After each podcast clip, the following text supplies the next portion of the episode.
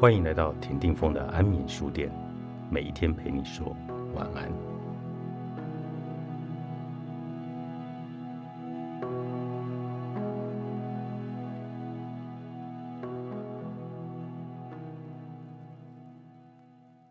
这一切的一切，因为你其实一直都知道，我爱你。对不起，请原谅我，谢谢你。你的心就会被触动，被感动，甚至掉下眼泪。你感受到，对我的心在说 yes。所以你喜欢上零极限，最初是因为这四句话的本身，因为这四句话有着非常珍贵的价值。它让我们反省，让我们放下我们的自私，让我们愿意重新回到爱里做对的事。这四句话真正的价值在于，它把我们的注意力拉回到重视你，也就是我们眼前的这个人，而不是继续放在我自己身上。我爱你这句话是如此的有意义，正是因为有你，对不起的主角是谁呢？也是你。我愿意去正视你，请原谅我，也是说给你听的，不是吗？而谢谢你，更是因为这一切美好中有你。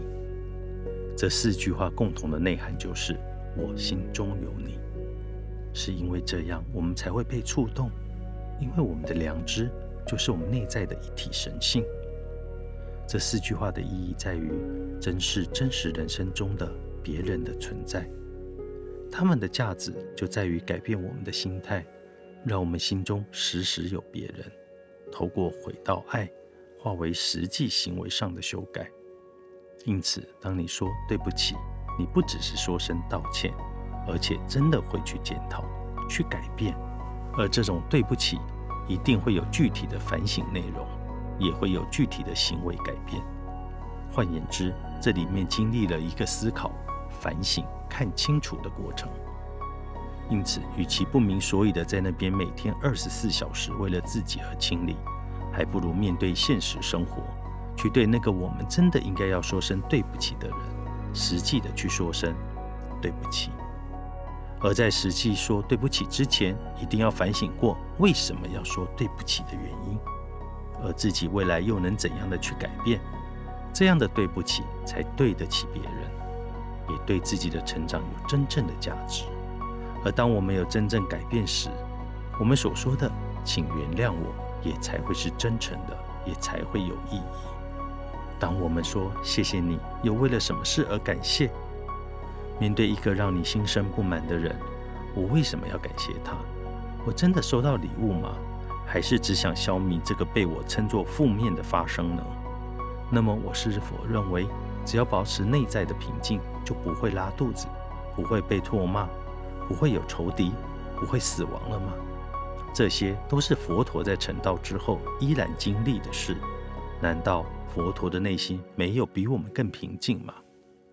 所以，真正的谢谢你，是因为真正看出了自己如何受惠于对方，产生出由衷的感激而说的。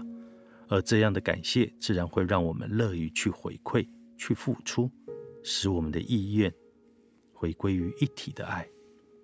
所以，如果能从一个伤害我们的人那里去看到他对我们的贡献，若非经真实的经历一番自省，是绝对不可能做到的。而这样的谢谢你也才有真实的价值。最后，真正的我爱你又是什么？并不是用一个和平的感觉去取代我的愤怒。并不是用一个包容的感觉去取代我的嫉妒，也不是用一个温柔的感觉去取代我的不满，用正向的感觉去取代一个负向的感觉，那就是爱了吗？我清楚了我为什么愤怒，为什么我嫉妒，为什么我不满吗？我真的清楚了为什么你是值得爱的吗？真正的我爱你，是因为深刻的了解了别人，了解了自己。才不再停留在表面的批判和情绪当中，产生出因了解而带来的慈悲，这才是真正的爱了自己，也爱了别人。这时候说“我爱你”才是真实的爱。在生活中，面对实际的状况，真实的经过反省，而说出“我爱你”，对不起，请原谅我，谢谢你。这样子去运用这四句话，你的人生一定会越来越美好，跟你相处的人一定会越来越幸福。而这里面的道理完全不玄妙，相信你一定知道。我们应该将别人而说的这四句话变成了为自我而清理的法门，且勤于复诵，却无具体内容的反省。